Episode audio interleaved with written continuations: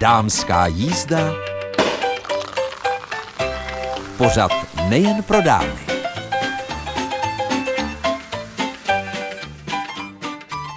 Od mikrofonu vás zdraví Mirka Nezvalová, je tady středeční dopoledne, je tady dámská jízda. Co nás dnes čeká? Setkání s inspirativními ženami. Především s paní Luisou Matouškovou, ženou, která ve čtrnácti letech skončila v Terezíně jako dítě z položidovské rodiny. No a její optimismus, tak to je něco, co si myslím, je věc na rozdávání a je také velmi inspirující. A také to, že se nebála dole čeho spustit. Stejně tak paní Věra Říhová ze Zlivy. Takže tyto dvě ženy dnes budou hosty dámské jízdy. A také vás čeká recept na šeříkový sirup. Od Jany Vlkové známe to kytkožroutky. Takže si dámskou jízdu užijte a ještě jednou příjemný poslech. Od mikrofonu přeje Mirka Nezvalová. Hostem dnešní dámské jízdy je žena, kterou kdybyste slyšeli po telefonu, tak vám vůbec nepřijde, že to je žena, která se narodila v roce devatenáct třicet. Jmenuje se Luisa Matoušková. Právě si upravuje drdůlek. Luizo, prozraďte našim posluchačkám, kde v sobě berete tu vitalitu. No to vám můžu klidně prozradit, protože já jsem takový životní šašek a vždycky jsem se snažila všechno hrát do komindy. Zásadně. A držím se zásady, jde to, nejde to. A co nejde, tak prostě vynechám, nejde, nejde. A to, co jde, rozvíjím, pokud možno, aby se mi to líbilo, abych nebyla naštvaná. Samozřejmě si karas pamatuju, no tak si to napíšu, co potřebuju, aniž bych se zhroutila. Dívám se na televizi, protože jména už si principiálně nepamatuju. Tak se dívám na všechny ty kvízy, ku podivu si najednou všecko pamatuju, dívám se na všechny sportovní přenosy, hlavně golf, to je ve dvě v noci, takže potom druhý den vstávám v půl jedný, jenže holčičky z Ledaxu už ví, že před půl jednou, kdyby na mě zabouchali, tak se zroutím, tak mi ten kýbl s tím jídlem dají za dveře a tiše opět odejdou. Takže to mám taky zařízený díky těmhle děvenkám. No a samozřejmě mě potkávají stařecké neduhy, jeden za druhým. A já upřímně řečeno, ne, že bych z toho byla natřesená, ale také nezroucená. Prostě vím, že v určitým věku vám najednou začne z ničeho nic kapat z nosu. No tak kape, tak hoď mám kapesníček, potom začnete samozřejmě víc kulhat.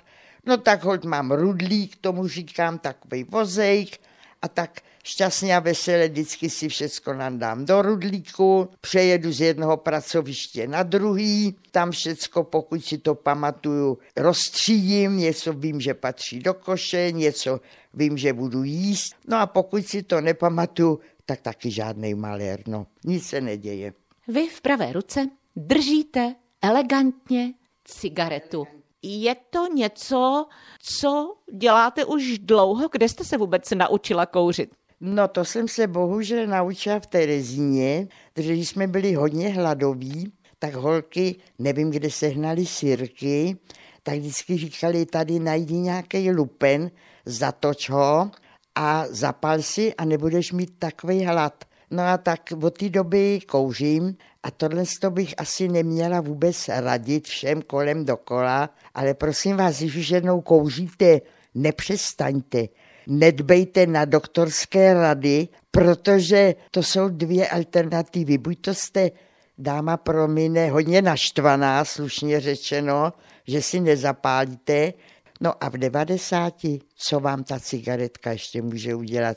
Tak já si zapálím, kouřím takový ty tenký cigarety, já tomu říkám seno a stáj, to si dvakrát bafnete, ono vám to v puse zhasne, je to drahý jako prase, nevadí, tak si zapálíte další a máte blahý pocit, že kouříte a hotovo. Vy jste zmínila Terezín. Takže já nechci jít úplně do všech detailů, ale kolik vám bylo, když jste se dostala do Terezína? A vlastně musíme připomenout i to, že váš tatínek byl Žid z rodiny Cíglerů z Nových Hradů, ale maminka nebyla, takže vlastně do Terezína jste se dostala až v jakém roce?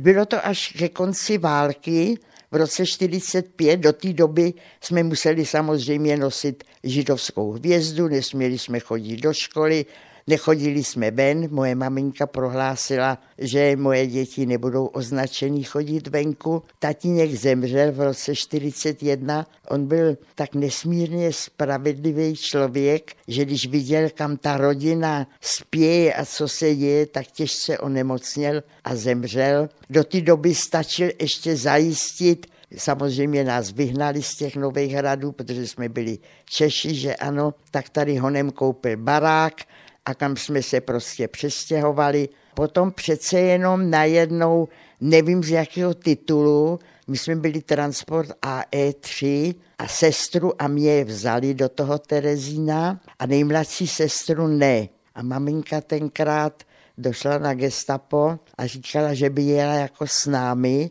a oni řekli, že to je zbytečný, že nás tam odrovnají i bez ní. No tak jsme nastoupili do toho transportu. Tam jsme přijeli a maminka nás tady vybavila vším možným nemožným, protože už jsme tušili, že to jako nevypadá moc dobře, ale statečně nás doprovodila k vlaku, říkala, děvčata, buďte stateční a tam jsme nastoupili do Hagiboru, bylo to v noci, jsme tam přijeli, odvez nás tam strejček, který byl ajzenpoňák a směl jezdit vlakem s námi. A tam jsme seděli jak okropečkové a v tom přišel takový nějaký frajer německý, ten na nás zařval německy. Co tu sedíte jak Vítka, vstaňte, když jdu kolem. No my na sebe koukli, no tak jsme vstali. No a pak jsme nastoupili, přijeli jsme do Terezína a tam nás okamžitě naočkovali,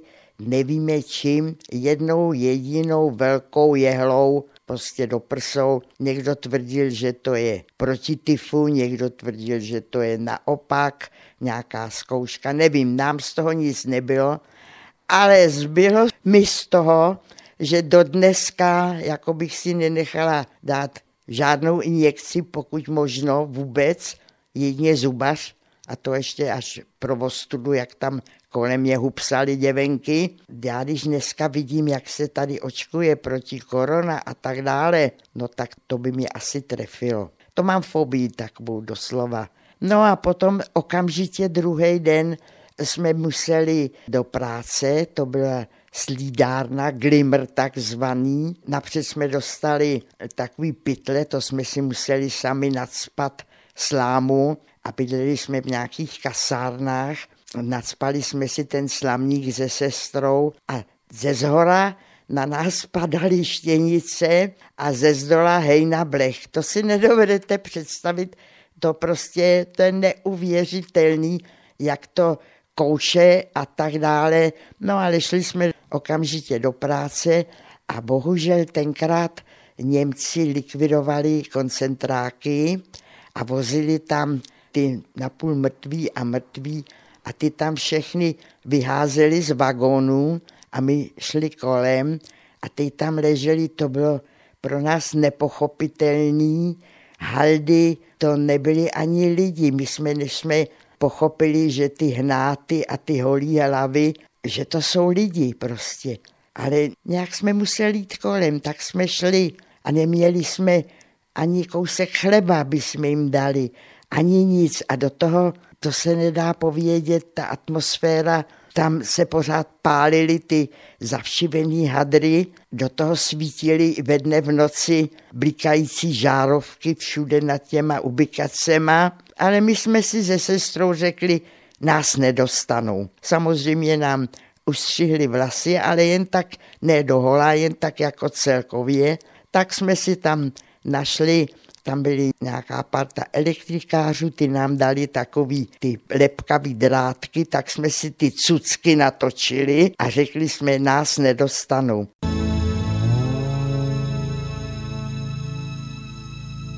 čtrnáctiletá Luisa Cíglerová spolu se svou sestrou strávila pár posledních měsíců války v Terezíně. A jaké jsou její další vzpomínky na tuto dobu? No samozřejmě byl hlad všeobecně, povídalo se hlavně o jídle kolem dokola, sestra byla statnější než já, tak ta vždycky říká, hele, já už nemám hlad, a podstrčila mi ten kousek toho chleba. Ale potom, jelikož měla přijet ta komise z toho Švýcarska podívat se, co se děje v Terezíně, tak najednou nás přestěhovali do takzvaného Kinderheimu, kde byly normálně ne sice palandy, ale čistě povlečený. Na stole dokonce stál hrníček s nějakým pochutiny a sůl to bylo. A všechny baráky se nabarvily a na růžovo, a na modro, a na žluto.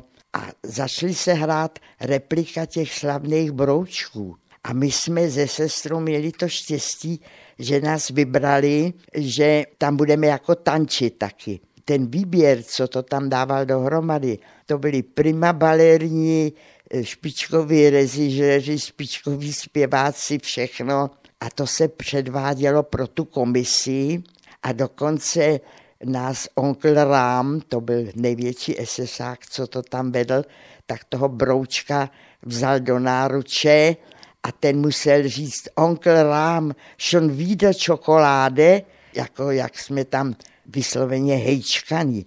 No potom samozřejmě celá ta parta odjela, co to tam kontrolovala, okamžitě zase jsme dostali k jídlu jenom dvě nevohloupaný brambory a na to si saure tunke, to byl takový nějaký sajrajt, nevím, co to bylo.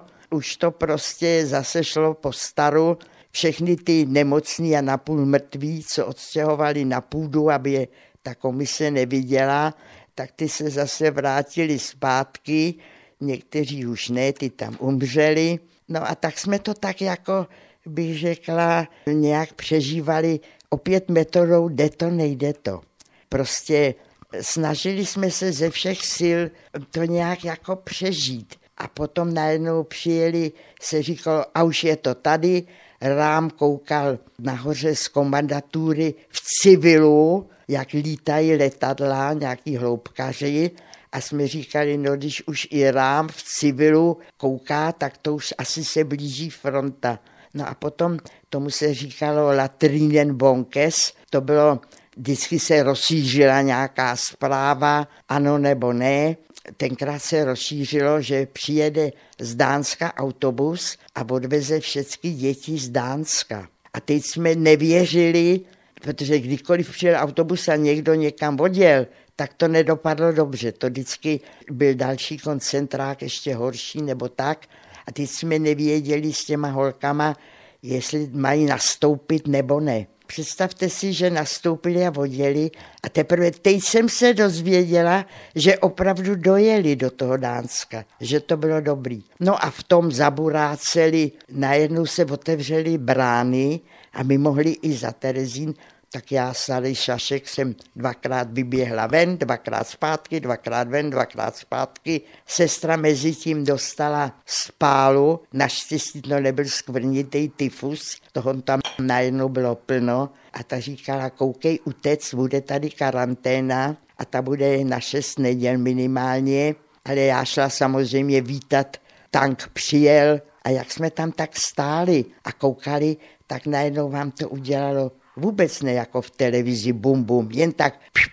A vedle nás, po nás začal střílet nějaký ještě Němec, prostě a z toho tanku sjel dolů takovej drobnej rusáček nějaký zmiznul a to netrvalo pět minut a on toho Němce už měl a on vám, představte si, nám ho přivez, aby jsme si ho zabili. My jsme řekli, my nechceme nikoho zabíjet, my už viděli tolik mrtvých a ten Rusák řekl, no co, kulky je pro něj škoda. Otočil tu flintu a asi ho tam utlouk, to už jsme utekli pryč. Já, když se tak na to dívám, tak to bylo takových mezních situací, o kterých upřímně řečeno bych ani nechtěla, aby ta dnešní mládež věděla.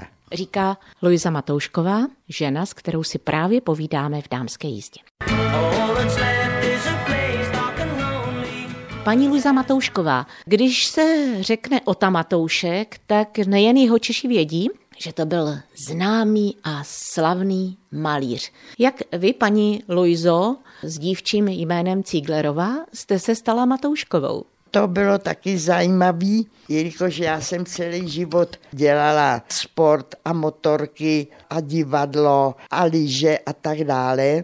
A Ota Matoušek mladší, to nebyl ten slavný malíř, to byl jeho syn, jezdil na motorce, to se mi líbilo a já byla asi jediná ženská, který nevadilo, že na té motorce neměl sedátko, nýbrž takový jenom ten počtářek, tak jsme spolu lítali na té motorce, jezdili jsme spolu na lyže a manžel byl asi o deset let starší. Mně se nikdy jako mladí kluci moc nelíbili.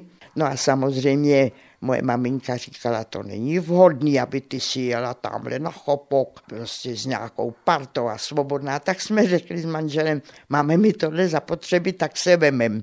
No tak jsme se vzali, nastěhovali jsme se tady do baráku, kde bydleli taky rodiče od té Matouška. No dědeček Matoušku, jako každý tatínek, byl rád, že má syna, ale radši měl dceru. No a já jsem vždycky měla ráda výtvarný umění a potom dědeček Matoušku nejezdil autem, tak jsem dělala šoféra, jezdili jsme po Bílovech, jezdili jsme do Krumlova vybírat rámy, vozila jsem na výstavu sem a tam, potom babička si zlomila krček, tak jsem vařila pro celou rodinu. Prostě dělala jsem takovýho, bych řekla, jak kuchaře, tak jako šoféra, co bylo zapotřeby.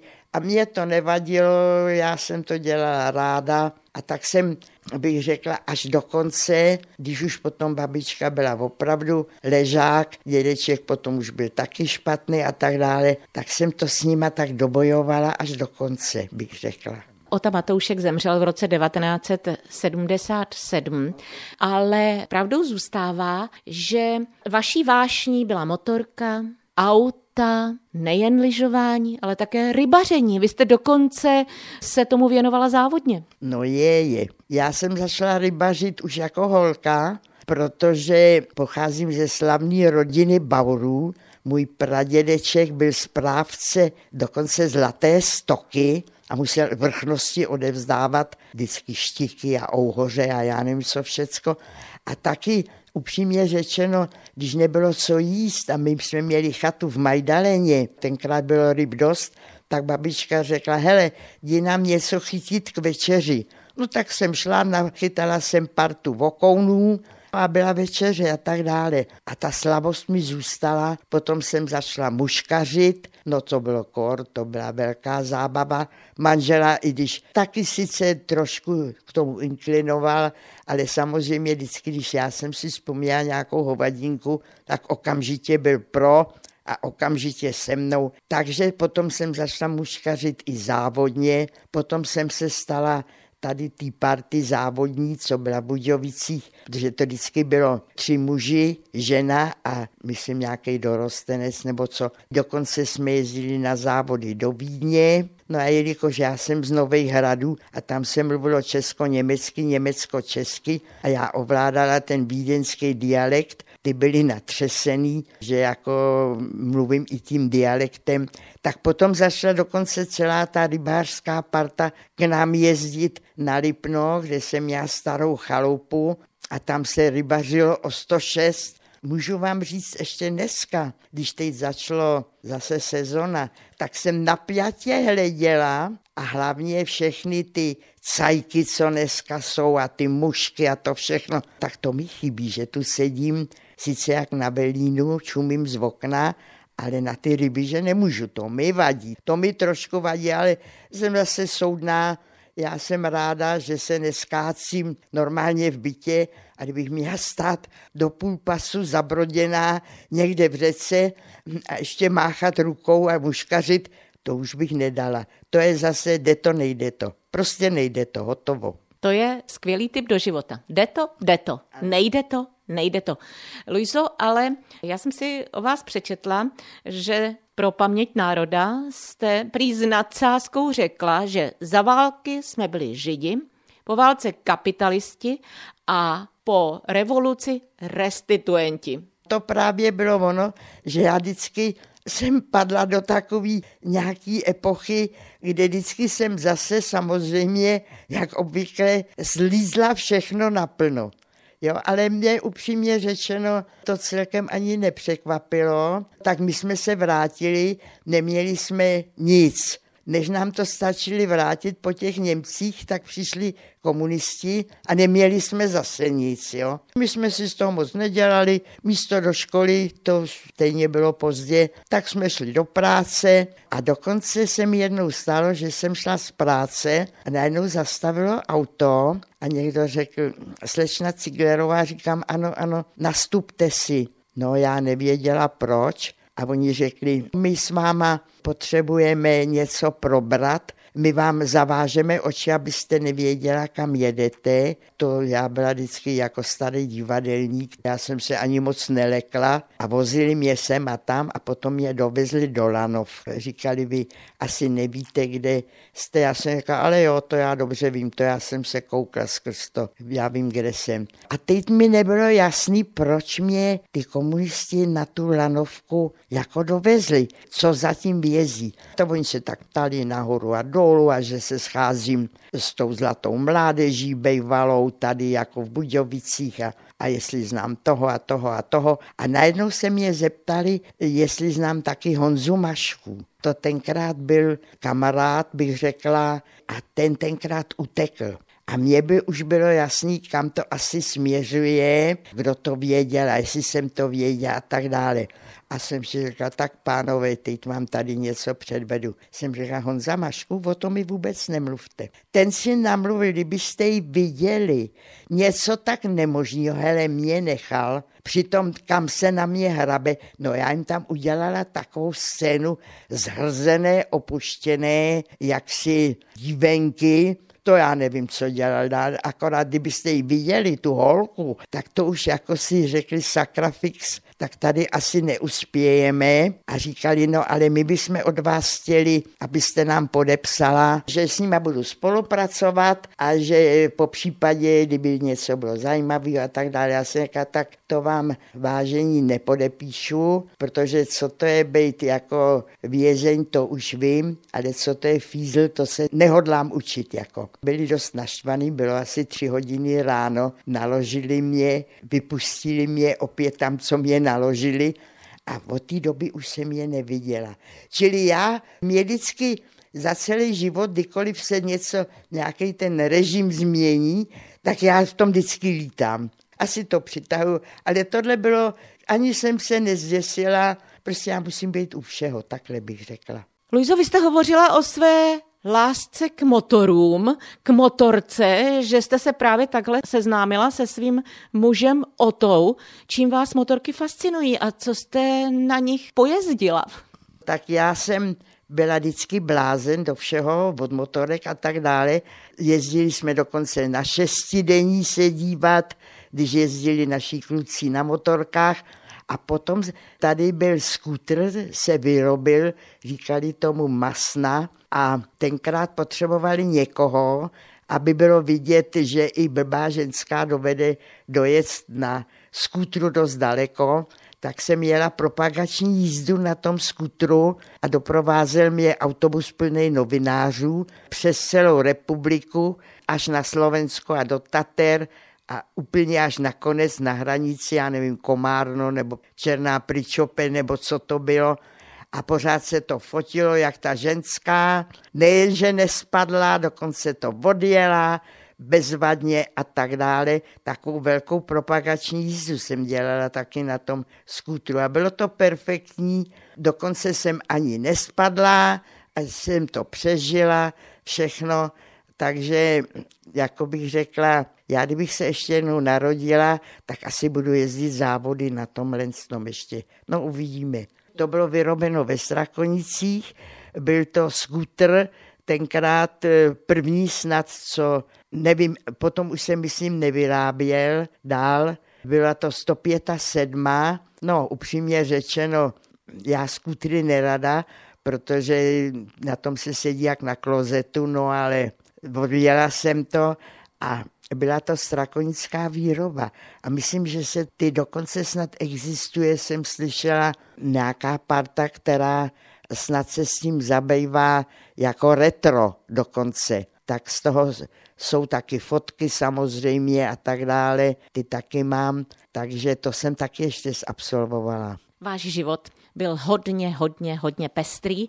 Jak se zpívá v té písničce, že by si ho člověk mohl střihnout ještě jednou, tak co byste z něj vynechala a co naopak byste chtěla, aby znovu bylo? To je těžká otázka. Já mám pocit, že asi nic.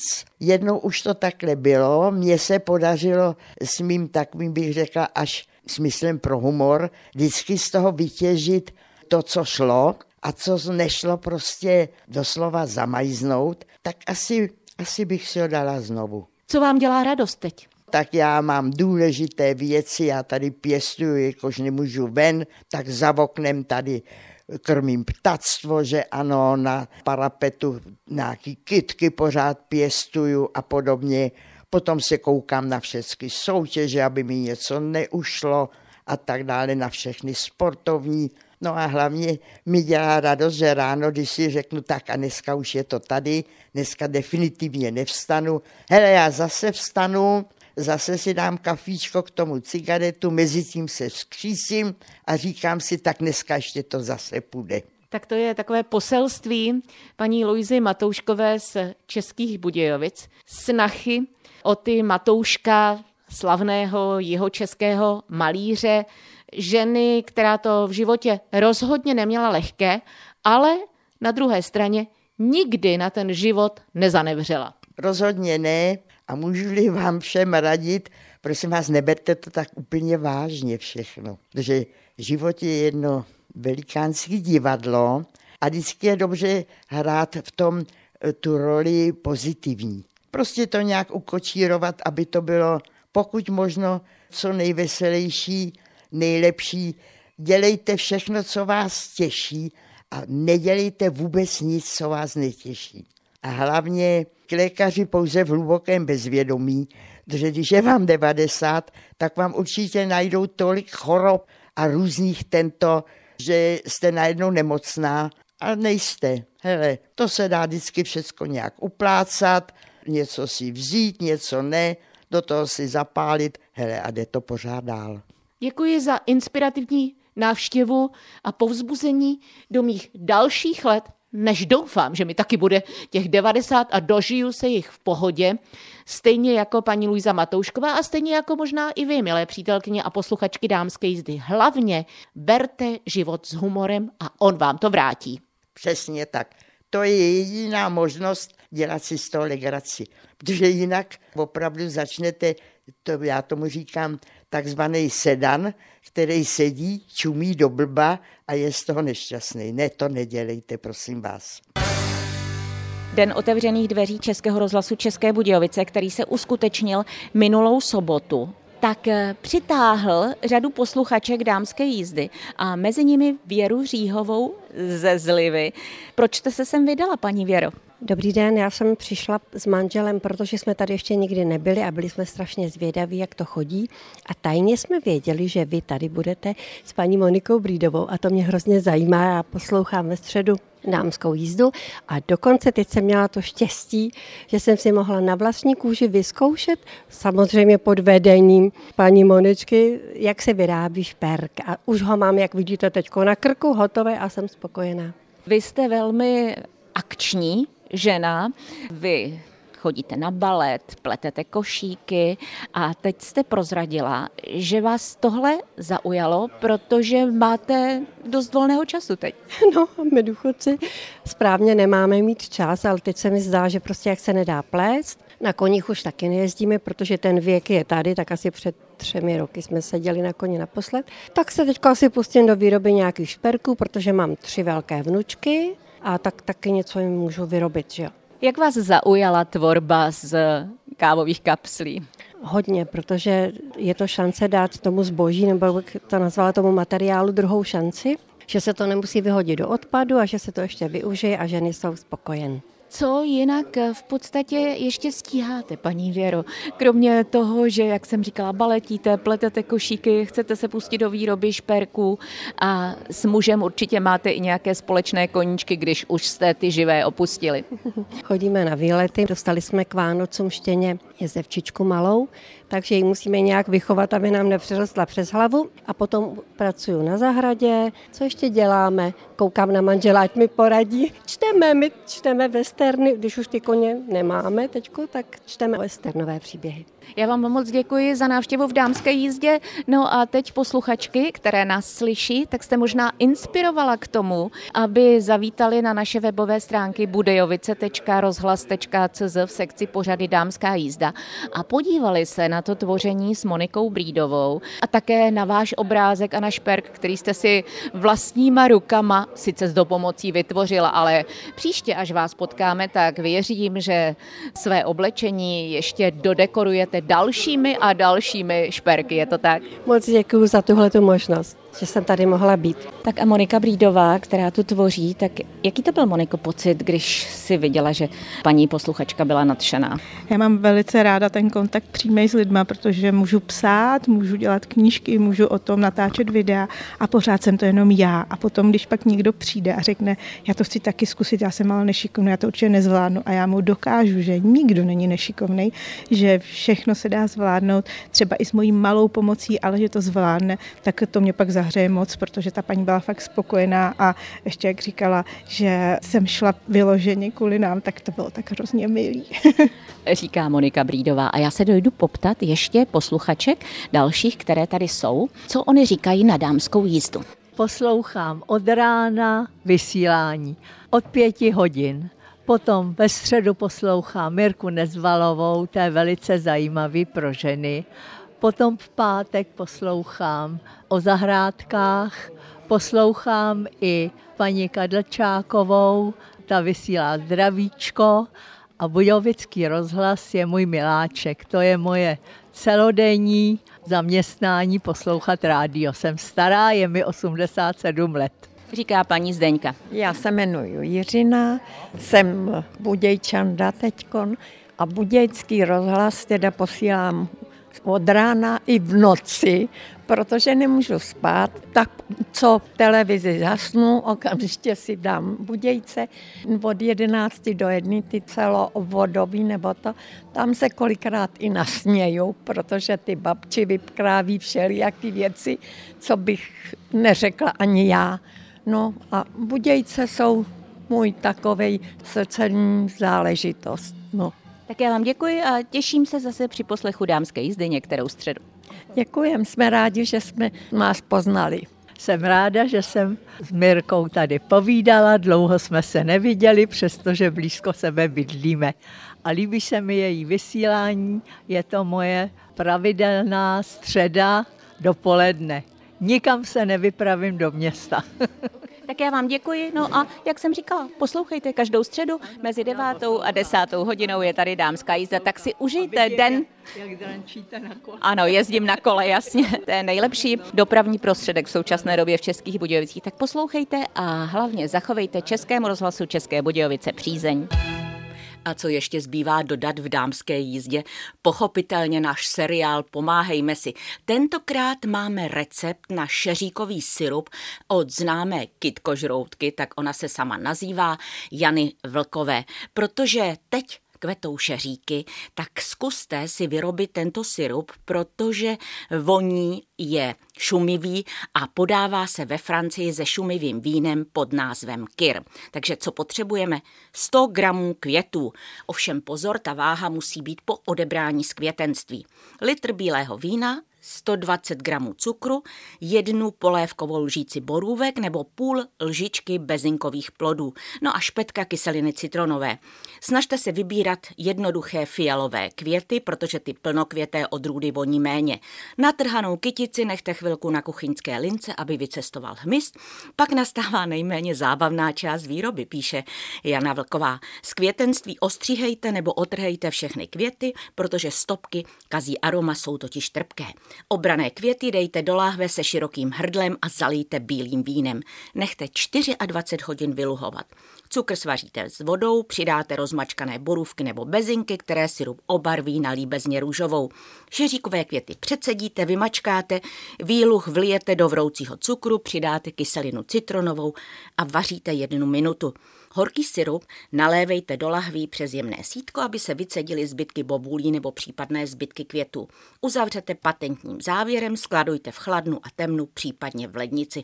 Tak vyzkoušejte tento netradiční recept a své recepty, které máte do seriálu Pomáhejme si, posílejte na e-mailovou adresu damska tečka jízda zavináč cb tečka rozhlas tečka cz nebo na písemnou rozhlasovou Český rozhlas České Budějovice u Třílbu jedna, poštovní směrovací číslo tři sedm nula nula jedna. Připojte heslo Dámská jízda a já v závěru jen připojuji naše webové stránky budějovice tečka rozhlas tečka cz v sekci pořady Dámská jízda, kde najdete nejen dnešní dámskou jízdu, ale i všechny ty ostatní, které jste možná nestihli.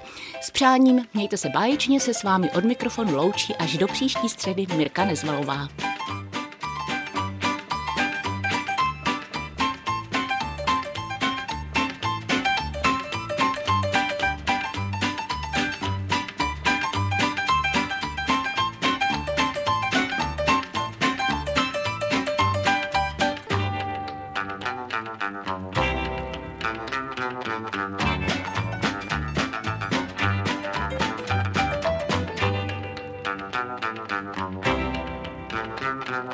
Thank you.